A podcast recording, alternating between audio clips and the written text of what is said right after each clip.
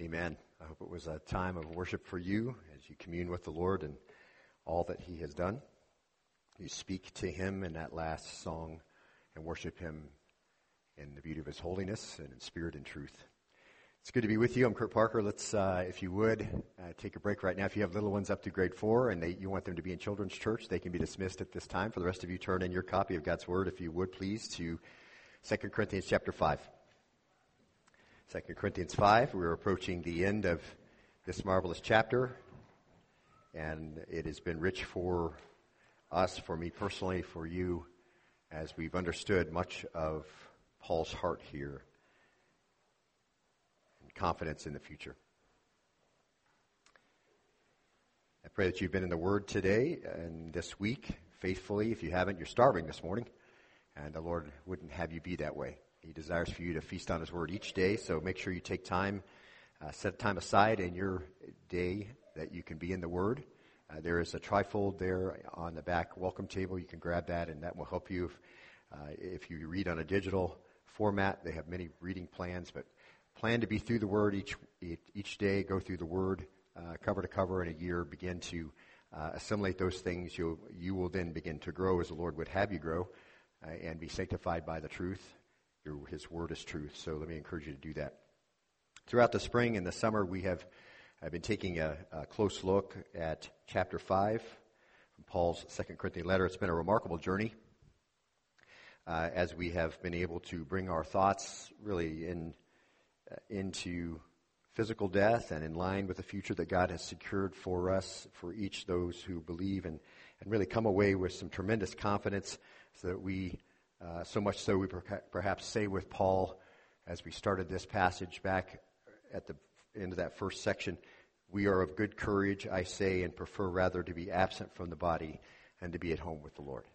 And I hope that in the time that we've spent studying these things on the, the confidence we have in the future, that you could confidently say that, regardless of what your day may hold today, perhaps in spite of what your day holds, or knowing that your day is going to hold something uh, which would be less than what you perhaps thought it would be, you can say, we are of good courage. We've also had our understanding of the future Bema seat judgment clarified, and, and we know what that's going to look like and what we should be about so that we can have confidence in that future meeting. And also so that we can understand what Paul meant in his letter to the church in Colossae in Colossians chapter 1 verse 10, so that you may walk, will walk in a manner worthy of the Lord, to please him in all respects, bearing fruit in every good work, increasing in the knowledge of God. And that's a joy to know that, knowing that you're looking forward to that Bema Seat judgment. You can't do anything about uh, yesterday and the future, but you can certainly do a lot about the end. And so we have a lot of understanding now from Paul's heart as to what that's supposed to look like. And we had the joy of learning how to be confident in our conscience, which really plays a very direct role in supplying uh, our action. And, and when I say confident in our conscience, I'm not saying in a subjective way, I feel really good about myself as if that somehow is the standard, but instead having our conscience informed by the Word of God and then be able to check on my motives and my plans along the way uh, with the Word of God as I do my ministry. And, and that confident conscience really summed up by 2 Corinthians chapter 5, verse 11 and 14. Therefore, knowing the fear of the Lord, understanding uh, that future day, we persuade men. Everything that we do then becomes uh, driven, if you will, motivated by uh, future meeting with the Lord. All your ministry, everything, all the people who are under your care, starting with your family and moving out from there, that you are informing them and helping them along the way so they are ready for that future day. And then verse 14, for the love of Christ controls us, really transitioned us into that next section. And that's really checking in and making sure that everything we do in the ministry the Lord has given us is prompted by that future meeting, that future judgment. And that ministry uh, is really constrained, as we saw in verse 14. It's constrained, it's, it's controlled by this overwhelming love displayed in the substitutionary death of Jesus on our behalf. So everything that we do as we're driven along uh, to do ministry by motivation of, of uh, that future day, everything's constrained by this marvelous thought of the love of Christ on our behalf, giving himself while we were yet sinners. And we saw last time, when you go, when you go from death to life, your life is going to change. And I think that's just obvious, but I, I, I, think it's important to point it out that when you have come to faith and you've gone from, as Scripture says, death to life, your life will change. And that's really where the direction we're going right now with this next section. And when you realize that Jesus died in place of everyone, and in your conscience you know that your life is constrained or controlled by that remarkable love and that sacrifice. And that's how Paul could keep on doing what he was doing without burning out, without giving up, without being overwhelmed. And verse 15 shows us really what that looks like. And this confidence in this transformation is what we'll look at today. But look at verse 15, if you would, as we really move into our next section. Uh, verse 15, Paul says, And he died for all, so that they who live might no longer live for themselves, but for him who died and rose again on their behalf. And, and that is a tremendous thing to realize. Uh, and that is our first confidence and transformation principle. That's number one. Here it is. Um, and this is such a significant change as to be clearly recognizable. When you come to faith, uh, your confident future in Christ is marked by, here it is, a realigned life. You don't live for you anymore, you live for Jesus. And I think if you could just sum up Christianity in, in, the simplest terms, and I've told you this before as we go through different passages in the Word of God, there's places where you can just say, okay, that really kind of sums up uh, what, what we're supposed to do as a believer. Now, it doesn't give us all the details, does it? And so we continue to teach the Word of God so you may be, uh, you may be equipped for every good work. But the fact of the matter is, that he died for all so that they who live might, uh, might no longer live for themselves, but for him who died and rose again on their behalf. And that's a marvelous thing to think about. You used to live for you, but when you died and rose, you, and you, you live now for Christ. You, you used to live for the world. You used to live for the lust of the flesh and the lust of the eyes and the boastful pride of life. That should not mark your existence now if you've died and rose with Christ. See? And, and now, even though you don't do it perfectly, you see this transformation begin at redemption that you now live for Jesus. It's a wonderful thing to realize that when you died in Christ and you rose in Christ, that He works His sanctifying process in you and you no longer desire to live for yourself. And that's why Paul could say in Acts chapter 20, he says, But I do not consider, he says, my life of any account as dear to me, so that I may finish my course and the ministry which I received from the Lord Jesus to testify solemnly of the gospel of the grace of God. My life doesn't matter, Paul says. I don't live for myself anymore. All that matters is that I do what God has committed and commanded me to do. And, and all that matters is that Christ lives through me, His will, His purpose, His goals, His, His glory, His honor, His purposes, His truth. That's all. Nothing else, nothing more. See. Galatians chapter 2 verse 20. Paul says this. I have been crucified with Christ. It's no longer I who live, but Christ lives in me. And the life which I now live in the flesh, I live by faith in the Son of God, who loved me and gave himself up for me. So he loved me and he gave himself up for me. That's it for Paul. That's Christ's love made manifest to me, the worst of sinners. I died in Christ. I was raised in Christ, all his doing, so I don't live for myself anymore. See? So he just kind of sums up his life. I've, I've been crucified with Christ. I don't live for me anymore. See? Romans chapter 14, again, very same idea for not one of us lives for himself, not one of us dies for himself.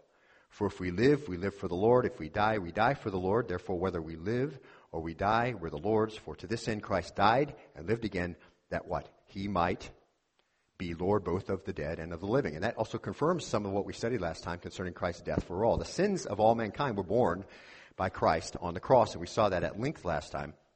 But not everyone gets the benefit of that death. See, 1 Timothy chapter 4, verse 10, for it is for this we labor and strive, because we've fixed our hope on the living God, who is the Savior of whom? All men, especially of believers.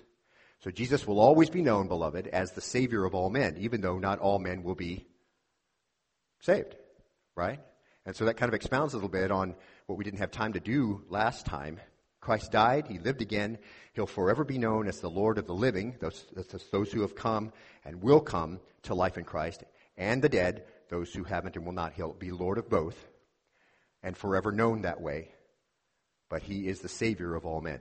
And those who have come to life in Christ can be confident in the transformation. It'll be the beginning of the end of living for themselves. Now, because we, we know that to be the reality, to, for Paul, it is the reality for all true believers. So we don't just have to say, well, Paul exists kind of in a world unto himself. He says this and reveals his heart so we can understand and align ourselves with that. And the question, here, here it is, beloved. The question is only a question of degree. Well, you can see that, I think, right? I mean, it's not whether or not you will or you won't. If you're truly born again, then you're no longer going to live for yourself. You're going to live for Christ. And now it's just a matter of degree. And I say that to say that to the degree that you do, so is the spiritual house built with gold, silver, and costly stone. You can see that, right? So it's a matter of degree. You're going to no longer live for yourself. You're going to live for Christ. That's a transformation that occurs in everyone who's come to life, see? And so when you do that, to the degree you do that, so goes the spiritual house built with gold, silver, costly stone. So that refers back to what we looked at before. And so goes the nature of the future meeting with Christ, which we want to remind people of all the time. And so goes your confidence in the conscience as you see the indicators of this life given away for the gospel and for discipleship. So your conscience becomes clear, it's informed correctly, and it, it reports back correctly. Why? Because you're beginning to live not for you, but for Christ. And that, uh, by matter of, de- of degree. Now, I think we could say that Peter understood this when he said in 1 Peter 1.24, he says this, and he himself bore our sins in his body on the tree. There's a substitutionary death for everyone, so that we might die to sin and live to righteousness.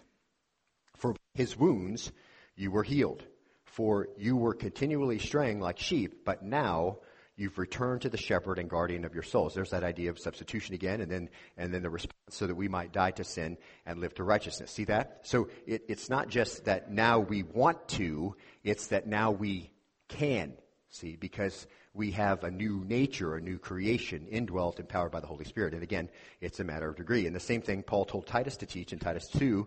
He says, he says this. Now, this is same exact thing Paul's teaching all over the place, giving the same exact pointers, helping them understand how to align their life. He, Paul tells Titus, For the grace of God has appeared, bringing salvation to all men. Again, uh, the same thing we noticed last week, the sins of every man, what? Born in Christ's death. Uh, does that mean that all will be saved? Well, we know that that isn't the case, so the answer there is no.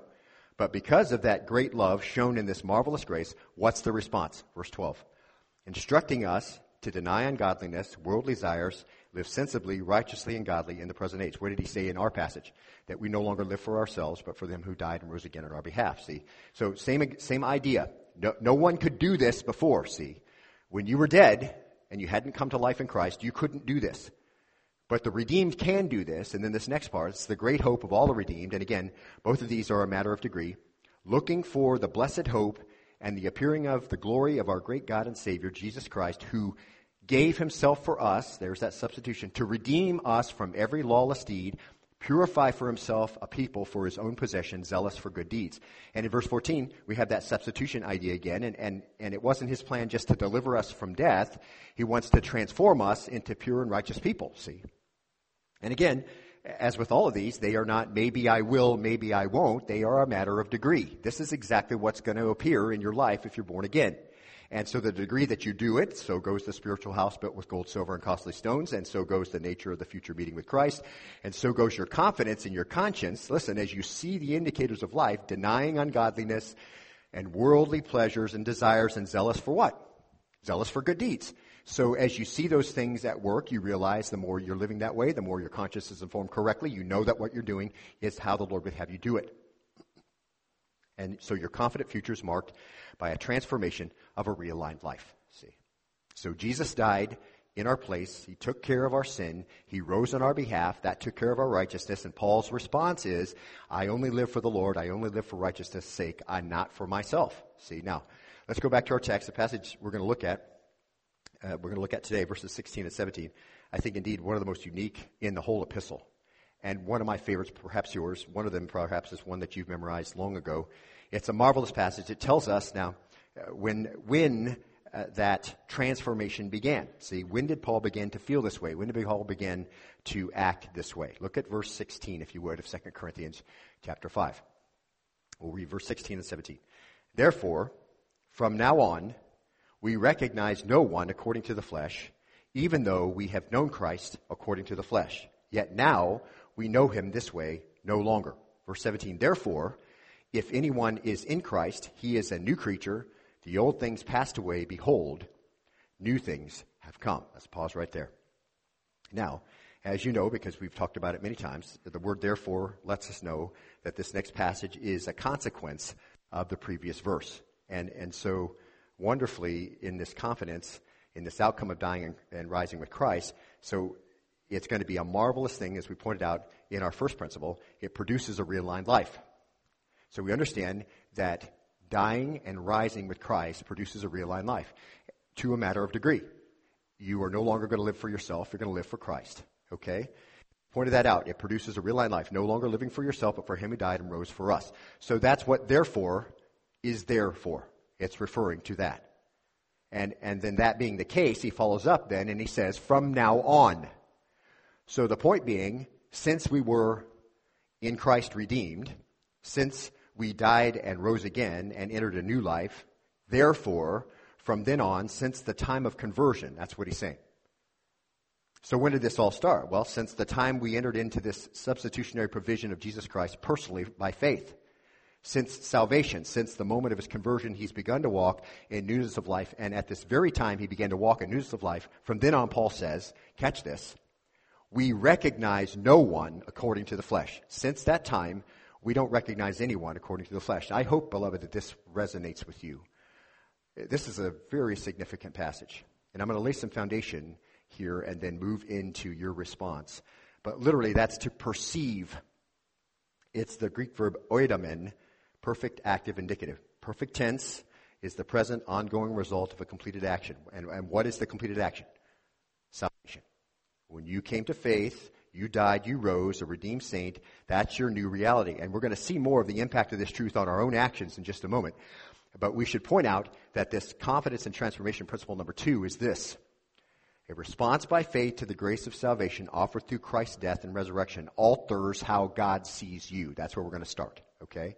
It shouldn't surprise us that we should not look at people according to the flesh because the Lord looks at us according to the Spirit, and that's the foundation now, what do we mean by that? Well, as Paul is simply repeating what he knows about the nature of salvation revealed to him by the Father, he illustrates this principle, Galatians chapter 4, verse 4. Listen to this uh, passage. But when the fullness of time came, God sent forth his Son, born of a woman, born under the law, so that he might redeem those who were under the law, that we might receive the adoption as sons. Because you are sons, God has sent forth his Spirit of his Son into our hearts, crying, Abba, Father. Therefore, you're no longer a slave, but a son, and if a son, then an heir through God. So you used to be what? A slave of sin, right? So, so uh, recognize, uh, regardless of your vices, no matter how profane you were, no matter what you did in your previous life. So God could have classified you in all kinds of ways, but how does He classify you? As a slave to sin. See, you used to be a slave to sin. But now what are you? You're a son and an heir. See? That's your identity. Now catch this. Ephesians 2 verse 13, we see the same thing going on here. But now in Christ Jesus, you, who were formerly were far off, have been brought near by the blood of Christ. And then look at verse 19. So then you who are no longer strangers and aliens, but you are fellow citizens with the saints and are of God's household. So, you used to be what? You used to be far off. That's how God looked at you. Regardless of what your vices were, regardless of how profane you were, no matter what you did, you might have been a murderer, you might have been a thief, you might have been a drunkard. You, it doesn't matter, okay? Because God classifies you as far off. See? Far off. You used to be a stranger and an alien. To what? To the promises of God, to faith in Christ. You didn't know these things. You weren't familiar with them. That wasn't where you lived. It wasn't going to be your future home. That's why he uses all those words, see? But now, what are you? Now you're a citizen of heaven, together with the other redeemed, and you're part of the household of God. That is your identity, see? You may not feel like that on different days from day to day, and I've told you before, sometimes at the end of some days, the only person who knows you're saved is the Lord. Right? I mean, you might have impacted a bunch of people and none of them thought he's born again. But your identity is what? Your identity is that you are a citizen of heaven together with the other redeemed and you're part of the household of God. That's your reality, see? And that should bring you great confidence. That's a transformation that occurs, but further, it's how the Lord looks at you, both prior and after salvation. The writer of Hebrews in Hebrews 12:23 addresses you in this way. This is one If you're if you've been with us, you know um, you know this from uh, from the be the church class. Part of being a believer is is your identity. Here's your identity: the general assembly and church of the firstborn who are enrolled in heaven. We could put that on our sign. Hard to read though when you're going 45, but that's you. See, that's your reality. And obviously, you understand that, and that's who you are, no matter how you feel about it on any given day. That's how the Lord looks at you. That's your reality. That's your identity. Now, if this is how, catch this, this is the transition here, and I want to stop here because I want to move into what we're supposed to do. What's our response? This is how the Lord looks at you. If these things that we mentioned, and, and we barely scratched the surface of how the Lord looks at you, we could have looked at that all day today. But the fact of the matter is, if these things are true, and they are, then mark this, there is an outworking of that reality, and what Paul, what does Paul say that is to be? Now let's look at the next passage. We, so he takes you in, doesn't he? He likes to scoop us all up and make sure, because he's revealing his own heart, how he looks at people. He's wanting to make sure that you get taken in. We recognize no one according to the flesh. What's that mean? Well, we know that God doesn't recognize us any longer according to our old pattern of life, does he? And, and that impacts the way we look then at others as well. He says, since conversion, we no longer evaluate people externally. Got that? What's that mean? Well, by virtue of this new life has come a new oidamen, a new reality a new way to perceive, a new perspective is spiritual knowledge. It's spiritual insight, if you would. And, and he's saying we no longer see people purely from the outside. We no longer see them purely from the physical perspective. In fact, for believers, all of our evaluations, all of our judgments, all of our assessments of people, which were once simply, and you understand this, I think, were once simply in the light of their physical appearance. It's easy to do that still, isn't it? You evaluate someone in light of their physical appearance, maybe their social or economic orientation, their personality. Paul says, since this time of coming to life in Christ, we no longer evaluate people that way anymore. That, that's how unregenerate people evaluate, and we can't do that anymore, see? For instance, and just to put this in kind of a reality that you might experience today or this week, you might meet somebody, they might be a lovely person, very gracious, perhaps very refined, maybe educated. Everything about them is, is charming to you. Uh, and, but as a believer, when they go away, there's this profound, lingering question in your mind, and that question has nothing to do with their social graces and nothing to do with how they're dressed or what they do or how they fit into your world. What does it have to do with? What is their relationship to God? Right? This is a transformation that's worked in you when you come to faith. And again, it's a matter of degree. Maybe you're still evaluating people according to the flesh, which is why Paul says we no longer do it, because the implication is that maybe you are, but you're new, and in there is this new reaction and the way we're supposed to evaluate, and this is what it's supposed to look like, see? Now mark this. It has to do with their relationship to God because you can no longer see people purely in the flesh. You, you may have a neighbor who's very kind. You, you may, you know, maybe there's an illness in your family. They come over, they minister to you. You know, they bring food to you. Maybe they mow your grass or whatever. They do stuff well beyond, you know, the Call of Duty. They get the Good Neighbor Award, you know, because they're just fantastic or whatever. Okay, and and they show love and they show kindness to you, and you feel very very attracted to and affectionate towards that neighbor. But you will never, in your mind, once you come to faith, be contented with that. In fact, the more affection you feel at, at, towards them, the more distress you're going to feel. Why? Because until that neighbor has the right relationship with the living God, you're going to feel uncomfortable about that whole thing. And you should, because that's the new you, see? That's how you start looking at people now. I think that's a, mar- I think that's a marvelous transition.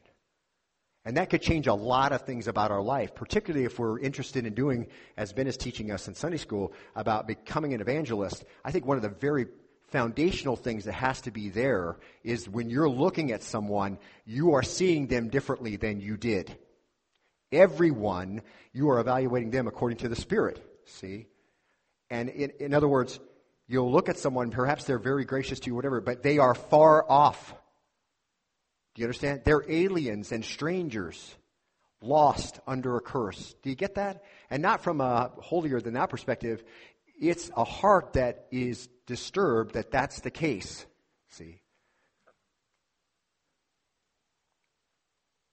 Don't take people at face value. You, you can't just walk away and say, well, that's a really great person.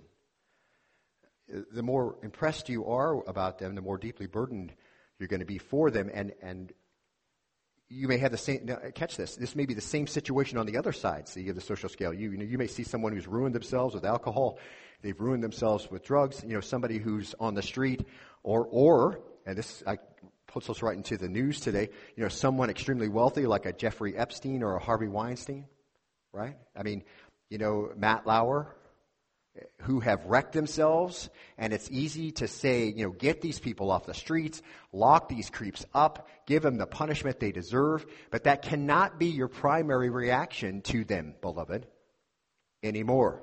Why? Because you're new, and now you look at someone according to the Spirit, don't you? And you realize that they're lost and their lostness and their depraved state has put them in a position where they can, with the money they brought in, exercise that depravity to a greater degree than maybe the person sitting next to you, but it's the same before the Lord. They're just far off and they need to be what? Brought near. And so one of the transformation principles is this, and when you see this in your life, a realigned life, you're living for Jesus. And the second one, which is you're not going to evaluate people like you used to, see? Part of this confidence we can have in the transformation is this principle that when you look at people, there's a discernment because you have the ability to understand the implications of their lifestyle for eternity, see? And you didn't have that ability before, but now you do. And that is a spiritual transformation. And when you look at them, there's this ache in your heart, isn't there? Because you understand, eh, because you no longer see people according to the flesh. And again, the more you're doing that, that's a, that's it's not that you maybe you're going to do that or maybe you won't. You're going to do that, and to the degree you do that, so goes what?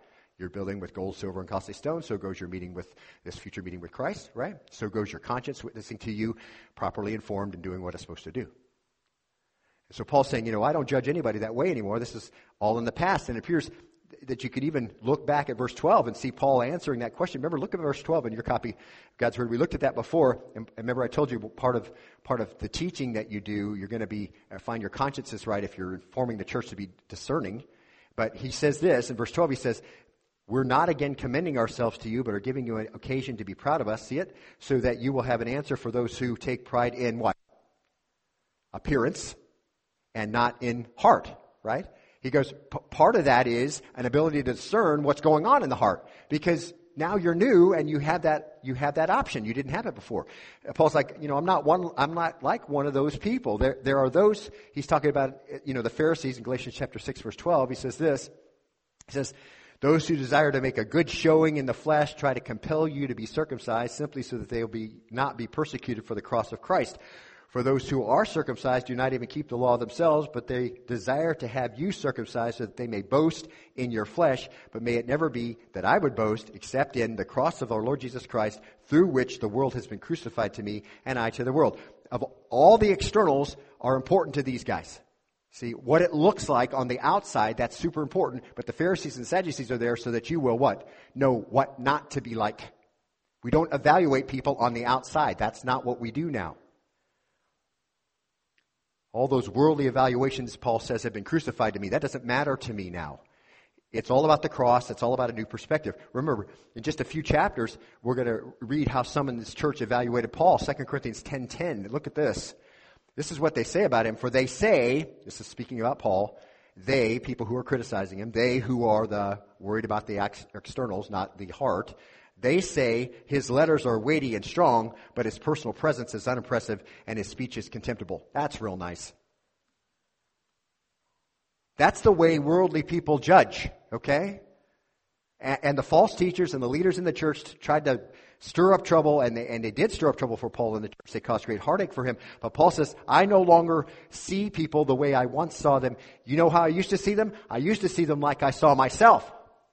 I was circumcised on the eighth day of the nation of Israel, the tribe of Benjamin, zealous for the law, a Pharisee of Pharisees, all that external stuff. But when Paul died and rose with Christ, how did he view all that?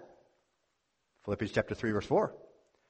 I might myself have confidence even in the flesh. If anyone else has a mind to put confidence in the flesh, I far more. If you want to just compare flesh with flesh, I got you, he says.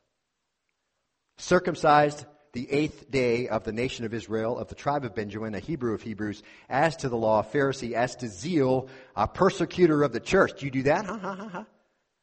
You might have been zealous for the law. Did you chase after the church? You know, you could see Paul just being foolish, right?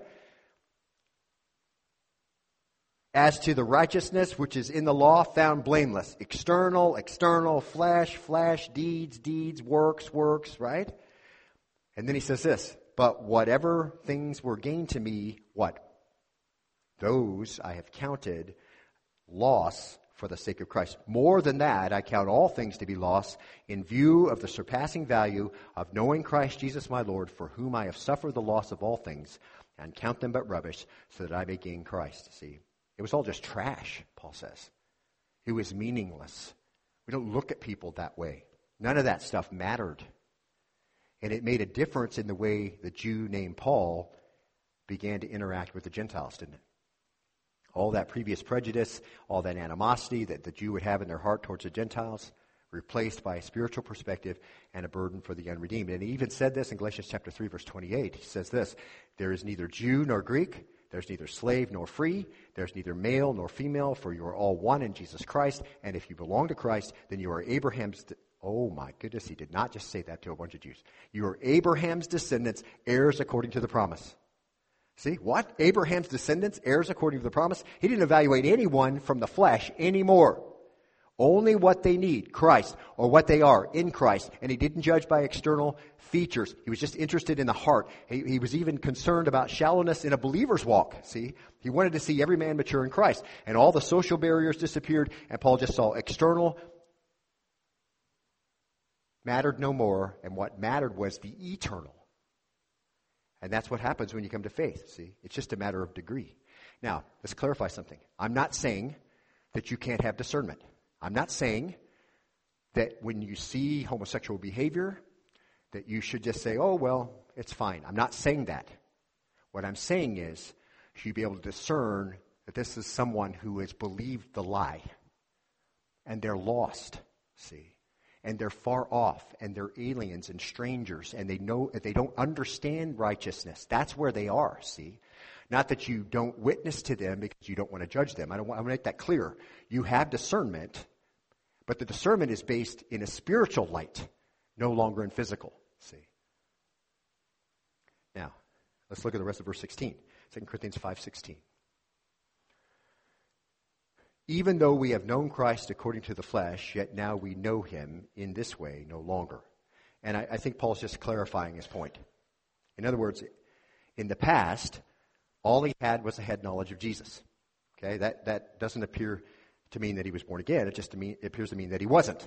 Okay, he knew Christ in the flesh. See, Paul's just remembering his human assessment of Jesus. What was that? Jesus, a Jewish man, stirring up trouble, claiming to be equal with God, you know, bossing everybody around in the temple. I mean, you know, fooling a bunch of uneducated fishermen into following him, uh, you know, hanging out with outcasts and tax collectors and prostitutes, defiling himself. Paul, Paul knew that this man wasn't the true Messiah. He was a blasphemer. He was a dangerous teacher of heresy, and everybody who followed him was worthy of death and he finally got what he deserved. Jesus did. That's what Paul thought in the flesh. And, and that's what everyone who followed him and that way deserved too. And so Paul did his best to make sure that happened. So that's Paul knowing Jesus in the flesh. Acts chapter 26 verse 9, Paul's before Agrippa, he expresses that very sentiment. Remember this? He says, So then I thought to myself that I had to do many things hostile to the name of Jesus of Nazareth. And this is just what I did in Jerusalem. Not only did I lock up many of the saints in prisons, having received authority from the chief priests, but also when they were being put to death, I cast my vote against them. See, Jesus got what he deserved, and they need to get what they deserve. They need to be put to death. Bunch of blasphemers, fools following some foolish uh, prophet who didn't matter. So this is Paul, knowing Jesus in the flesh. And so I punished them often in the synagogues. I tried to force them to blaspheme, and being furiously enraged at them, I pursued them even to foreign cities. Amazing, isn't it? How passionate he is. This came from knowing Christ in the flesh, see? A human assessment.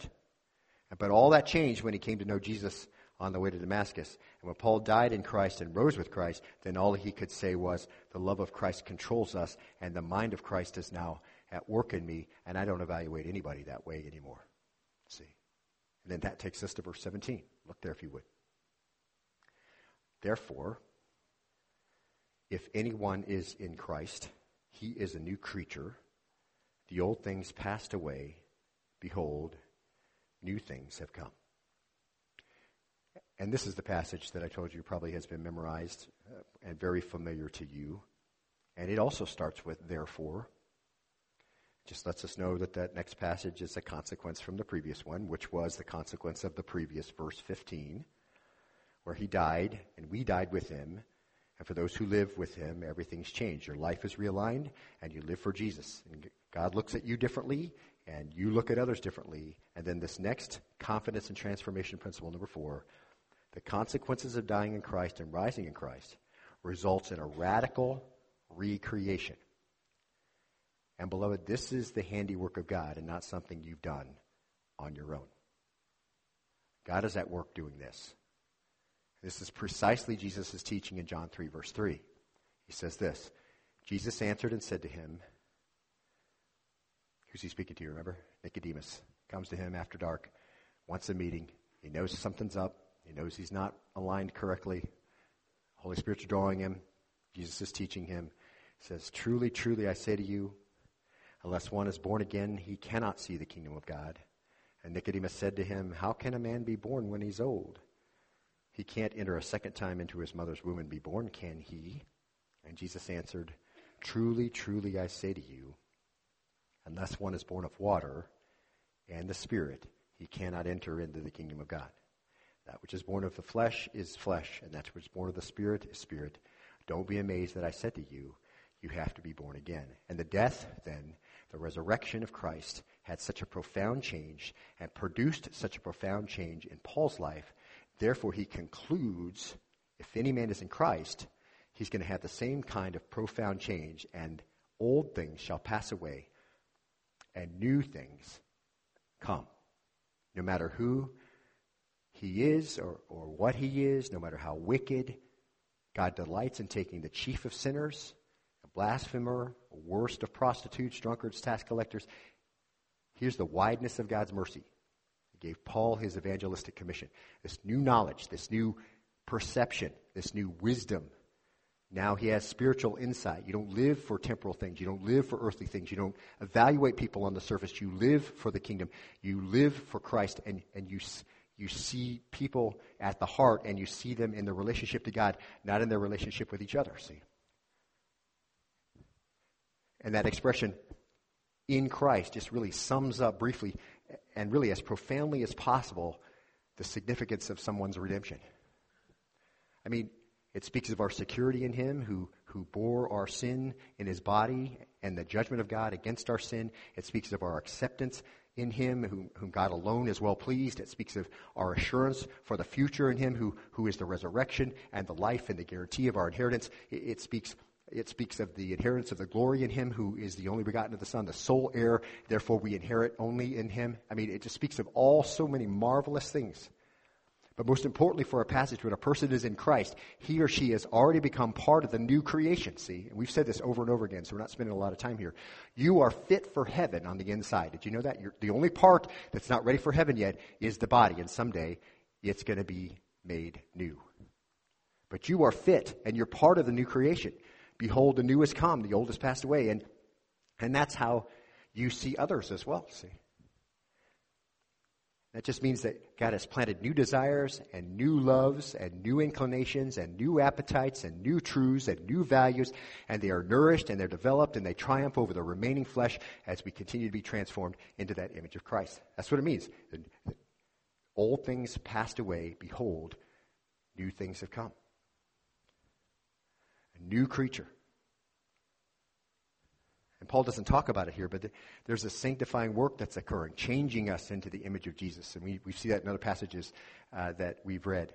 Uh, this participation in this new creation, it's just reflected in just a changed outlook, and it's going to culminate in the renewal of the whole person. Someday you're going to be caught away. A resurrection to immortality, right? The new created order at the resurrection. Galatians chapter 6, verse 15 kind of sums that up for us. Neither is there circumcision Neither is circumcision anything nor uncircumcision, but a what? A new creation, see? A new creation. New reality. That's what God wants to do. Recreate you in Christ. In fact, that is the case for you. And you're acting on that is now a matter of degree. It's not maybe you'll be a new creation, maybe you won't. You come to faith in Christ. You are a new creation. Ephesians chapter 4 verse 22. Paul really sums up the reality of a new creation along with the sanctifying work being done until the, uh, the resurrection. He says this. He says, that in reference to your former manner of life, you lay aside the old self, which is being corrupted in accordance with the lusts of deceit and that you be renewed in the spirit of your mind and put on the new self, which is in the likeness of God, has been created in righteousness and holiness of the truth. That's your new reality. He says, so live like that, which implies that maybe you aren't like you should, but now do because you can, see, and before you couldn't. So in observing the impact of being raised with Christ, Paul says in this last part of verse 17, old things passed away. Behold, new things have come. It's a compound verb, aorist, active, indicative. At a time in the past, salvation, old things were left behind. That's the idea. And the old ways of thinking and the old ways of evaluating and living for yourself and looking at people according to the flesh, all those things are part of your past. And now you are what? You're free of those things. It is a completed act with a continuing reality. And again, your incorporation is a matter of degree, see? Then this interjection, behold, he says. So the verb's changed to an interjection just to show Paul's emotion. You could say it like this pay attention, look closely, see what's happening. Wow, or oh my. That's, that's what Paul's expressing. Behold, check this out. What? New things have come. Behold, new things have come. And of course, you know this. It doesn't mean no more sin because you still have this body that has its desires, right? You still have the appetites in this flesh. It just means that God has planted new desires and new loves and new inclinations and new appetites and new truths and new values, and they're nourished and they're developed and they triumph over the remaining flesh as we continue to be transformed in the image of Christ. And, and that just goes right along with all the other new things from the New Testament, right? I mean, you fit right in with a new covenant and a new commandment and a new man and some of the things that we're going to be received and enjoyed later, a new name, and a, you know, a new song, and a new heaven, and a new earth, and a new Jerusalem. And he that sits on the throne says, well, what? Behold, I make all things new. So it shouldn't surprise you that you are new.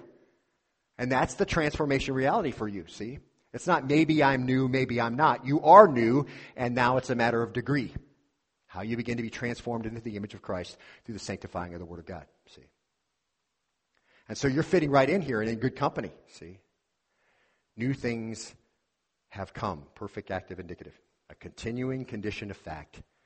New understanding, new spirituality, new understanding of spiritual truth, new understanding of time, right? You have a new understanding of time, don't you? Teach me the number of my days, and I can present to you what? A heart of wisdom. When, when you're laying in your bed late at night and you, and you wake up and you, everything's quiet, do you ever try to just kind of figure out where, where your life is, how you're aligning it? Do you ever pray, Lord, teach me to number my days that I can present to you a heart of wisdom? You have a new perception of time.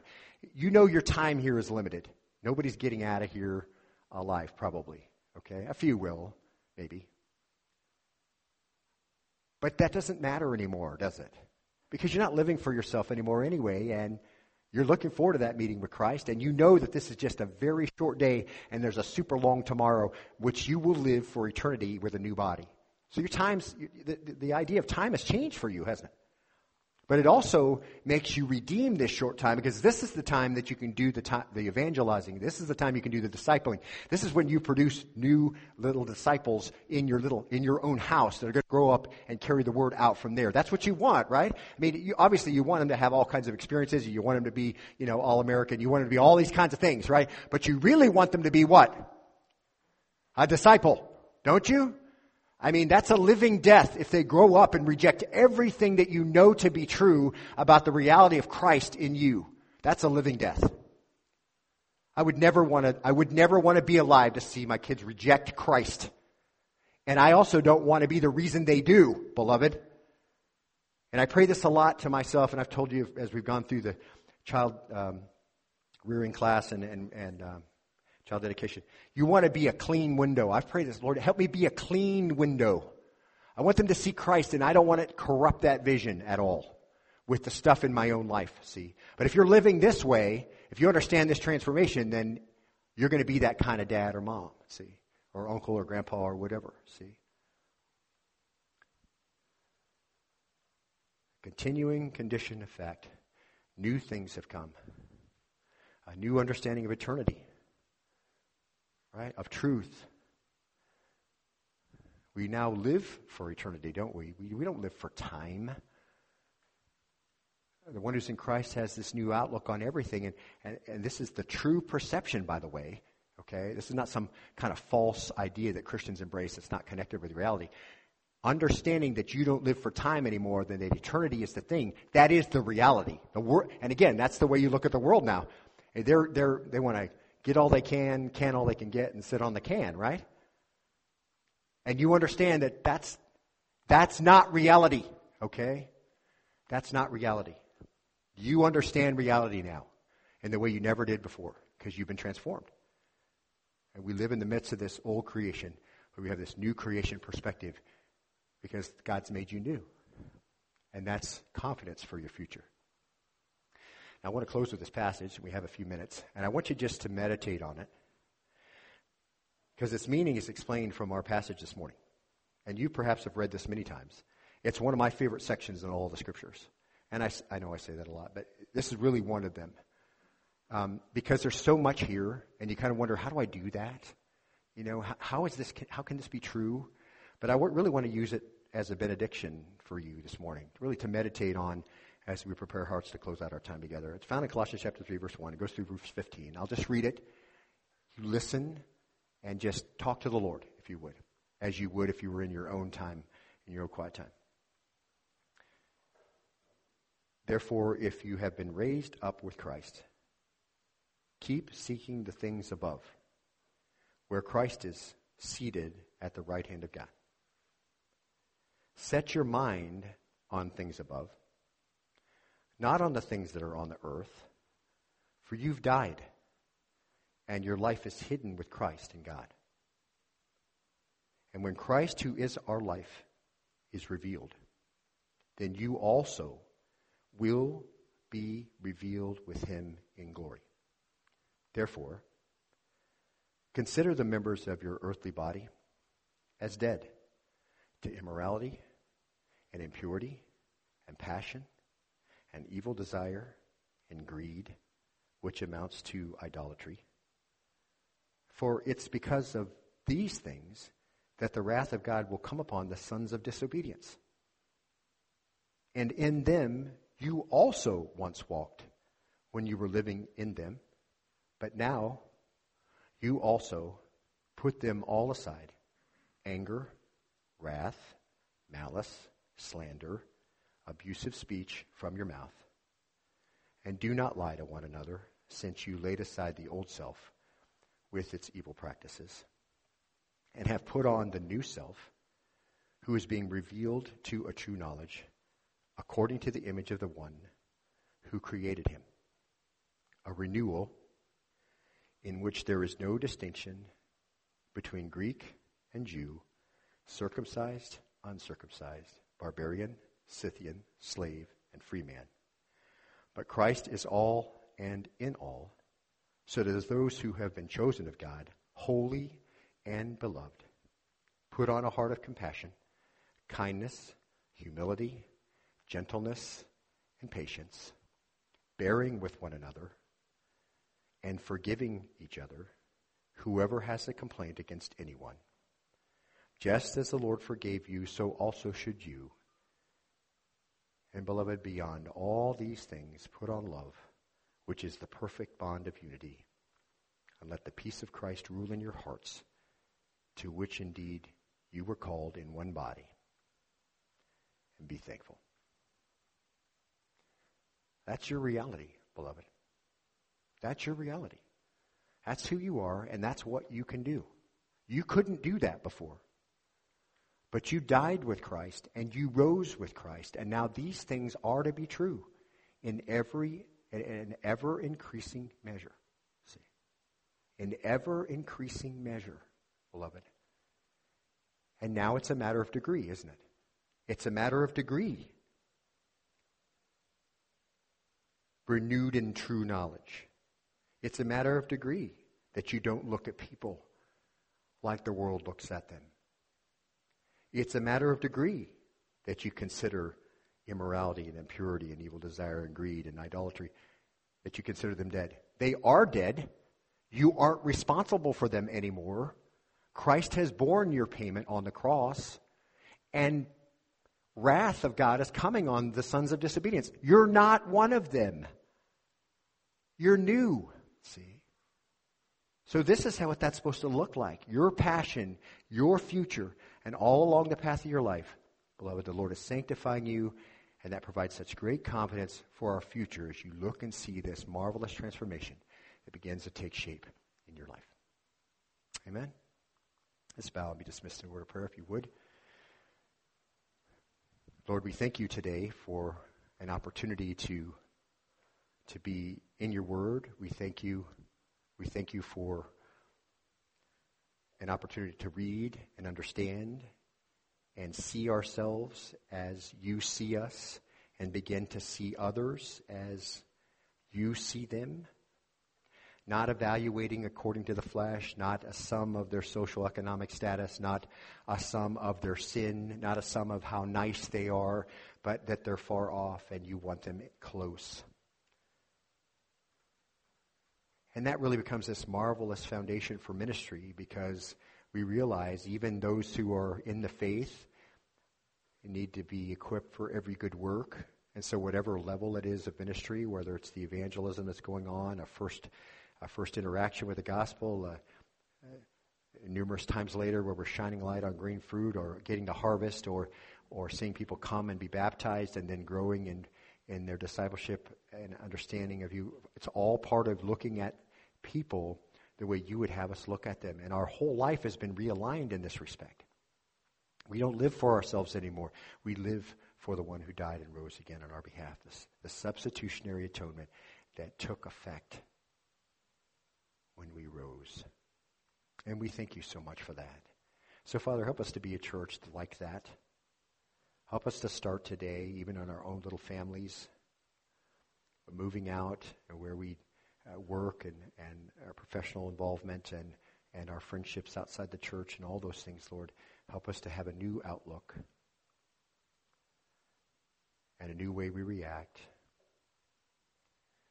Settled in an understanding that you have done these things and you have begun a good work and you're faithful to complete it.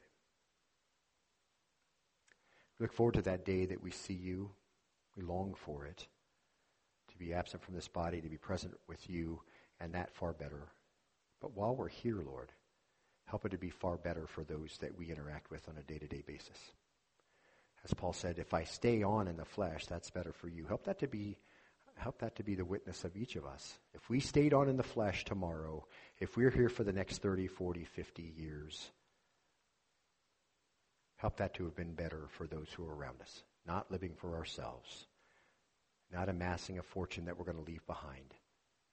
Investing in things that last and giving away those things which we've received. And we pray this in the name of your Son, Jesus, and all God's people said, Amen.